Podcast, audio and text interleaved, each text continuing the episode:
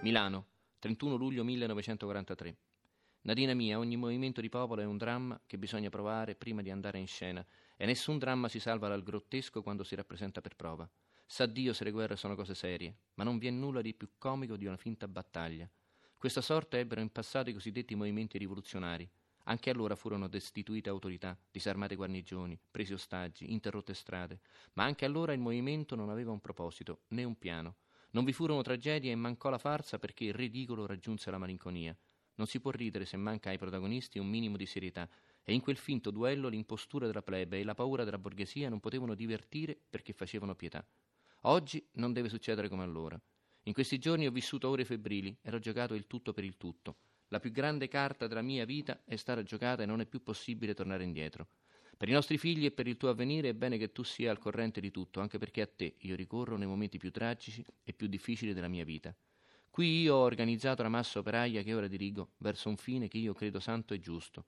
Abbiamo già avuto riunioni e non credevo di poter riuscire a coordinare ciò che venti anni di falso patriottismo aveva sradicato e distrutto. Sono trascorsi molti anni da quando si erano fatte le barricate ed era corso il sangue, da quando i labari più o meno rosi erano stati levati in battaglia e i nuovi capi e il popolo si erano vestiti di nobiltà per vivere un atto di dramma.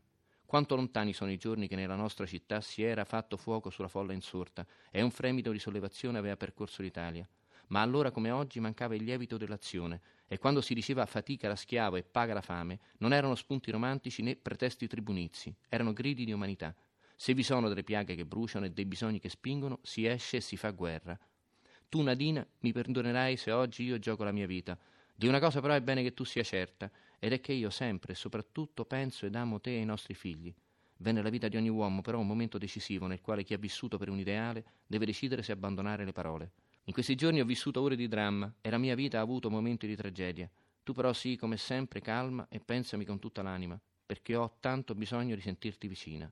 Sono un po' triste e molto preoccupato, perché gli eventi procedono diversamente da quanto si sperava. Baciami tanto i bambini e prega con loro. Umberto. PS. Distruggi questi fogli.